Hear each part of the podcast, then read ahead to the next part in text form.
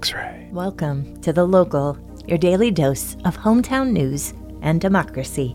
I'm Emily Gilliland from Portland, Oregon, and it's Monday, June 21st. Today, back in the day on June 21, 1925, a team of black baseball players beat a team of Ku Klux Klan domestic terrorists. The Wichita Monrovians, a semi pro baseball organization made up entirely of black athletes, bested Wichita Klan number six, a team of white supremacists belonging to the local KKK chapter, by a score of 10 to 8. The victory came at the height of Jim Crow apartheid in Kansas. While player names are unknown, the teams agreed to hire two Irish Catholic umpires to ensure impartial judgment for on field calls. The umps were World War I veterans W. W. Garrity and Dan Dwyer. Although both white men, they were also hated by the KKK for their religious beliefs. According to the Wichita Beacon, from the date of the game, violence between the teams were explicitly banned, along with a number of bizarre weapons. The exhibition game was likely meant to be a publicity stunt, meant to increase interest for the local Klan chapter, which was beginning to lose footing in the city. The Monrovians hmm, likely accepted the invitation because they were guaranteed fair payment for the game. The teams played at the city owned Island Park Stadium located on Ackerman Island in the Arkansas River, which at the time tolerated interracial activities. Today, back in the day on June 21, 1942, the bombardment of Fort Stevens occurred at the Columbia River's Pacific entrance on the Oregon coast. The Imperial Japanese submarine I 25, commanded by Meiji Tagami, entered U.S. coastal waters by following fishing boats in the area to avoid minefields. Late that night, the submarine surfaced at the mouth of the Columbia to target Fort Stevens, which dated back to the American Civil War and held mostly outdated artillery. The submarine then opened fire on Fort Stevens, with all of its rounds landing harmlessly on a nearby baseball field. One round managed to sever several telephone cables, the only damage sustained in the attack. The I 25 then submerged, avoiding return fire after being spotted by a U.S. Air Force training mission, and subsequently attacked from an A 29 bomber. There were no injuries and very little damage, but this event helped stir up the 1942 full scale West Coast invasion scare. Today, we'll start with your quick six news headlines, and we have an interview with Alex Zielinski, news editor of the Portland Mercury. X ray. And now it's time for today's quick six local rundown. Clark County has allotted $15 million to combat houselessness. The money comes from federal pandemic relief funds and will go towards various efforts, such as expanding shelters, paying for rental assistance, vouchers for hotel rooms, and hiring more staff who work in homeless assistance programs. Councilors approved the plan by a 4 0 vote Tuesday. However, the ultimate allocation of funds is not yet finalized. Based on available information, though, the number of one priority seems to be focused on expanding shelter and outreach teams. In a statement, the county's community housing and development manager said, quote, I think it's a very strong indication of where their priorities are the very first allocation they make with these funds is towards homelessness. Clark County staff will continue to meet with organizations over the coming weeks to begin finalizing a plan. And come July, they will convene to approve budget changes. And now your daily dose of data.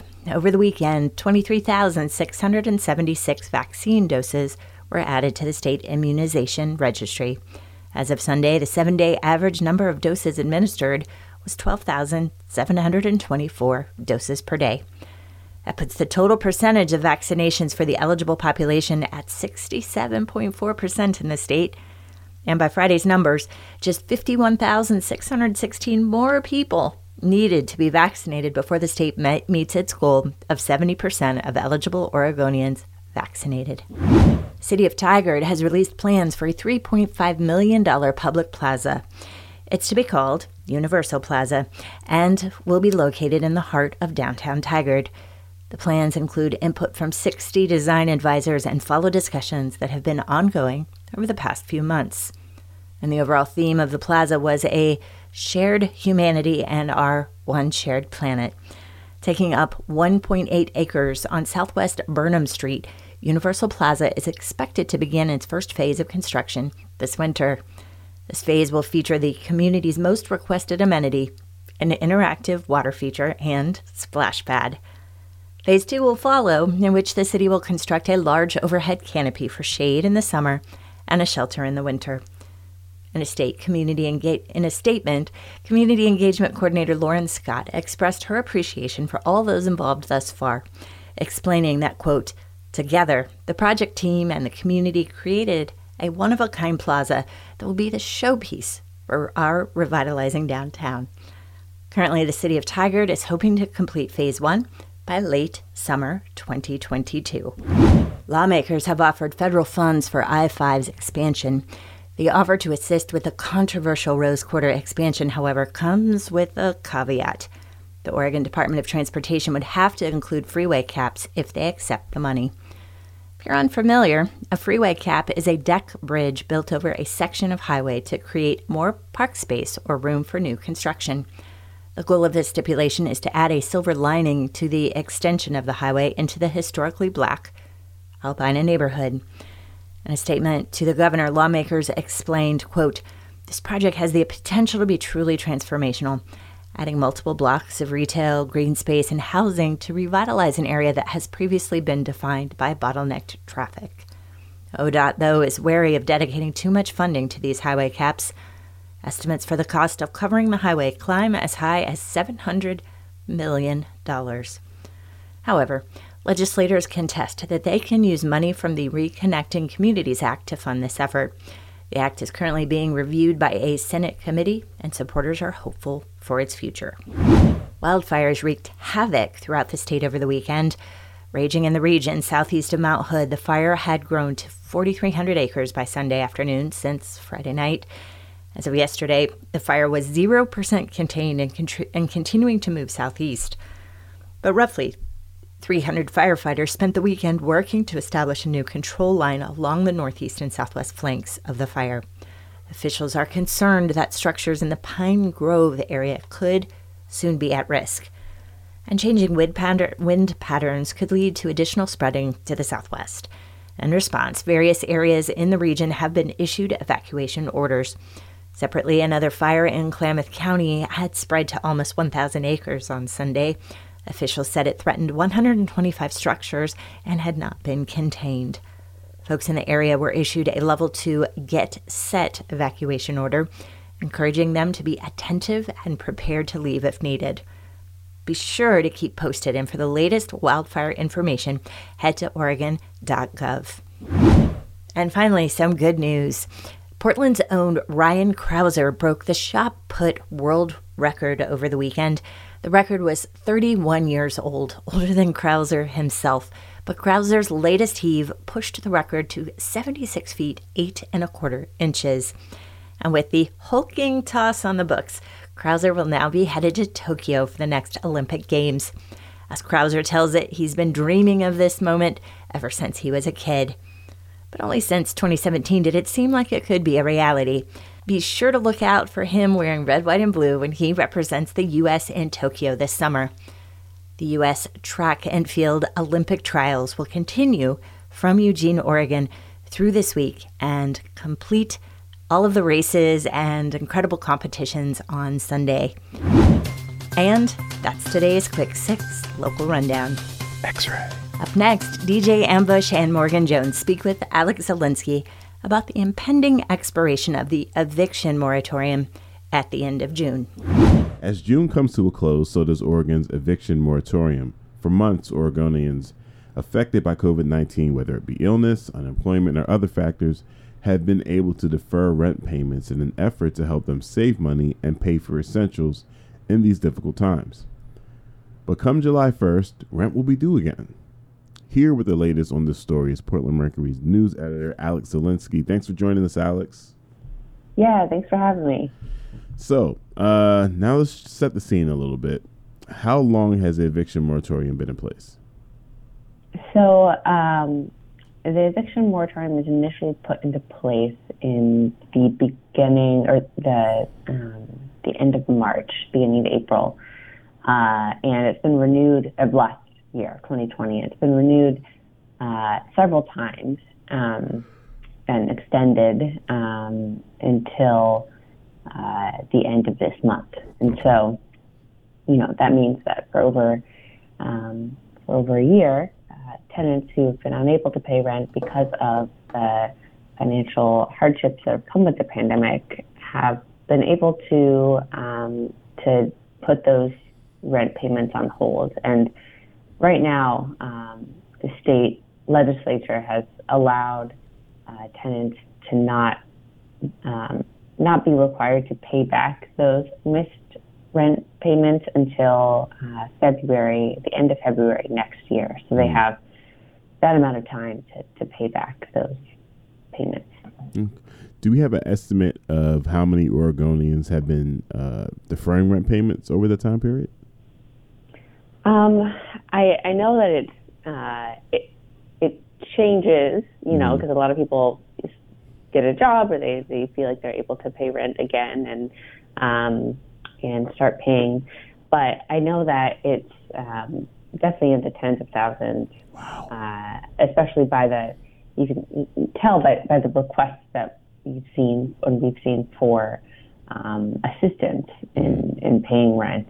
Um, right now, there's over uh, over 10,000 households, um, which you know represent um, more than 10,000 people mm-hmm. who have requested for rent assistance to help pay for missed rent payments. Wow, uh, situations yeah. have changed a lot for Oregonians in the past months. As schools reopen and restaurants increase dining capacity and all sorts of jobs have come back. But for those who are still not able to pay come July 1st, are they expected to be evicted right away? I mean, they're expected to be evicted kind of in the normal um, standard process that it, the way that kind of evictions play out, which, you know, um, if you don't, if you don't um, pay rent within, uh, I believe it's, you know, by the, the fourth of the month, um, you get a, a notice that you, you need to pay rent, mm-hmm. um, and then, uh, or, or you need to move. And if someone does not move, then they get a, or do not, you know, pay rent by that time, then they get an eviction, um, uh, formal eviction notice to, to go to court um, to defend or um, or you know to be mm-hmm. formally evicted by a judge. Um, and so a lot of people who are familiar with this process say that kind of by you know the second or third week in July, um, that's when people who have not paid rent for July will start being actually evicted. Uh, so by the end of July, that's kind of when the process of um, people who haven't paid rent will, uh, you know, they'll, they'll get a knock from the sheriff on their door. Right. So we got a text earlier today. Uh, I'm not sure if you were uh, checking us out when we were responding to a text speaking about landlord and tenant relationships. How was the moratorium changed landlord and tenant relationships?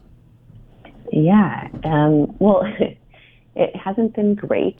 Mm. I mean, there are some some situations where you know people um, have had really understanding landlords who've been able to support them and um, you know empathize with their concerns during the pandemic. But a lot of what um, you know tenant advocacy groups are hearing from renters is, is that you know for tenants who've been unable to pay during the pandemic, um, their relationships with their landlords have really gone downhill. Um, it seems like you know since landlords can't demand rent right now and, and can evict someone for not paying rent, or at least you know haven't been able to for the past year, that they've turned to other ways to kind of harass or um, you know uh, take out kind of their frustrations on their tenants um, for not paying. Uh, in some ways, maybe trying to encourage those tenants to you know to, to move out um, on their own without having to, without since they can't evict them.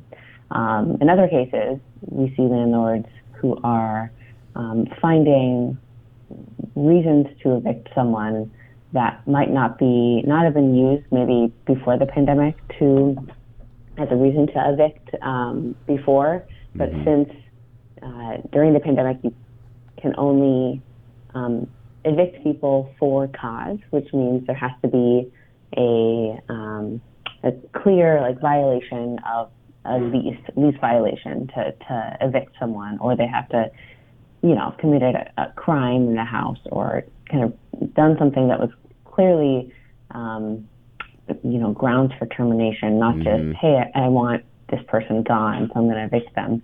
Um, since landlords have to have for cause to evict someone during the the pandemic, um, lawyers who represent tenants have just seen a, a great number of um, evictions kind of come to court that um, you know that were around issues that didn't really seem uh, you know worthy of evicting someone in the past. Like right. for example. Um, uh, someone, uh, a few folks faced evictions for for not paying their their renters insurance, um, which apparently was part of the their lease.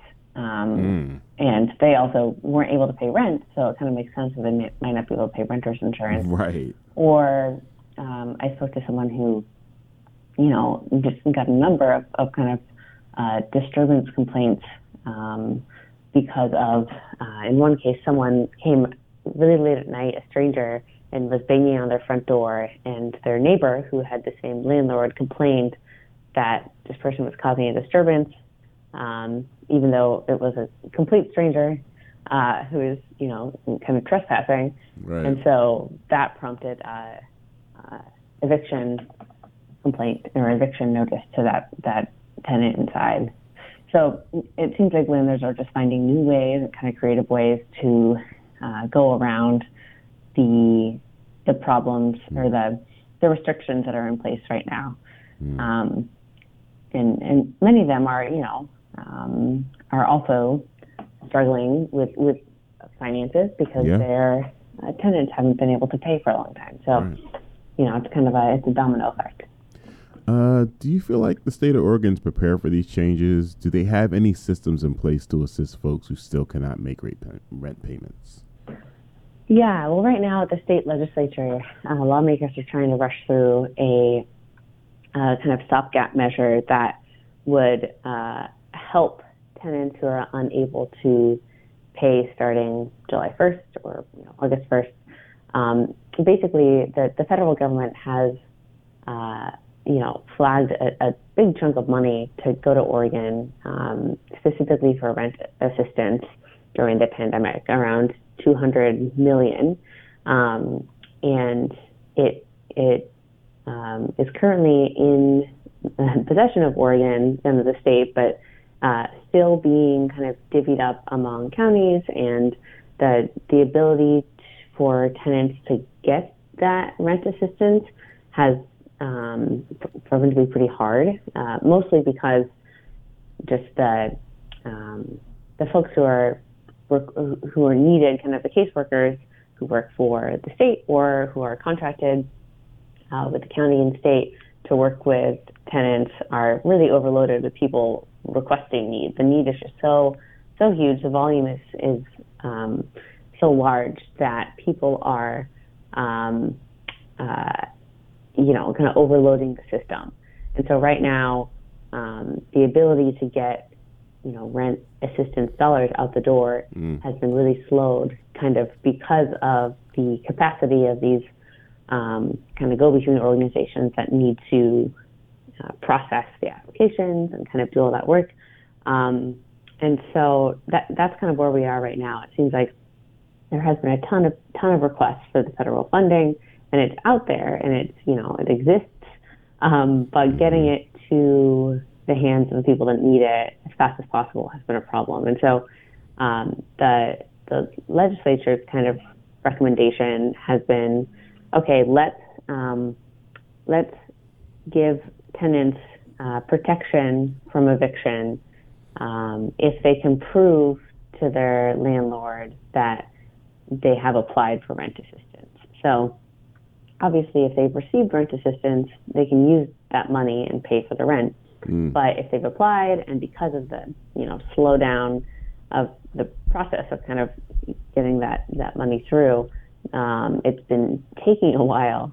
Uh, this new bill would would protect tenants from eviction mm-hmm. um, if they can show or prove to uh, their landlord that hey, you know, I've applied. Um, I'm, I'm trying. you right. know, I'm I'm not just kind of sitting around and doing nothing. Um, and uh, landlords, landlord groups um, are are opposed to this bill because they believe it's just kicking the can down the road, um, and it's more of the state's responsibility and their fault for not getting this money in the hands of people than um, than you know should be a burden on the landlords. Mm. But um, but yeah, it's meant to kind of act as a as a buffer to, um, to waiting until that money is um, is where it needs to be. And the state's also expecting another kind of allocation of the same amount, around 200 million, okay. from the federal government towards rent assistance later this year in the fall. Um, so you know, eventually the, there is going to be um, enough money to, to support folks, whether that means just to pay for rent or to pay for missed rent that that's you know that they missed during the pandemic, and um, and will all be due you know by the end of February. Hmm. Because for a lot of people, you know, if even if they're able to pay rent now, maybe they got a job after they lost one, they certainly don't have the savings to pay back the missed rent that they um, they weren't able to pay earlier. Right. Alex, we just got a text uh, from one of our listeners. They said, "Hey, wait, non-clause evictions have been in place, as in they're still being done throughout the pandemic. I was evicted two months ago, actually. Wow. Yeah. Well, that's uh, that's legal. Um, mm-hmm right now, no clause evictions are not supposed to be um, happening unless, um, yeah, I mean, th- those have essentially been put on hold during the pandemic um, or have or during the moratorium, the eviction moratorium. Right now, it's all kind of four clause or four clause or um, that that have been allowed. So I don't know what that person's situation is, but it sounds mm. like they have been um, illegally evicted. Man. Alex, thank you so much. This has been a hot topic, man. We've received a couple of texts yeah. about this, and you know, with uh, July right around the corner, I can imagine you know we're going to be talking about this even even much more. Yeah, yeah, it's uh, the tension is kind of rising. So, yeah. thank you for having me. Oh, thank you. That was Alex Zielinski, news editor of the Portland Mercury. Tune in every Thursday at 8:45 to hear an update from the Mercury right here on X-Ray. Thanks to Alex for joining the local, and thank you for listening to the local, your hometown in just about 30 minutes. And thank you, Democracy. We'll talk to you tomorrow. X-Ray.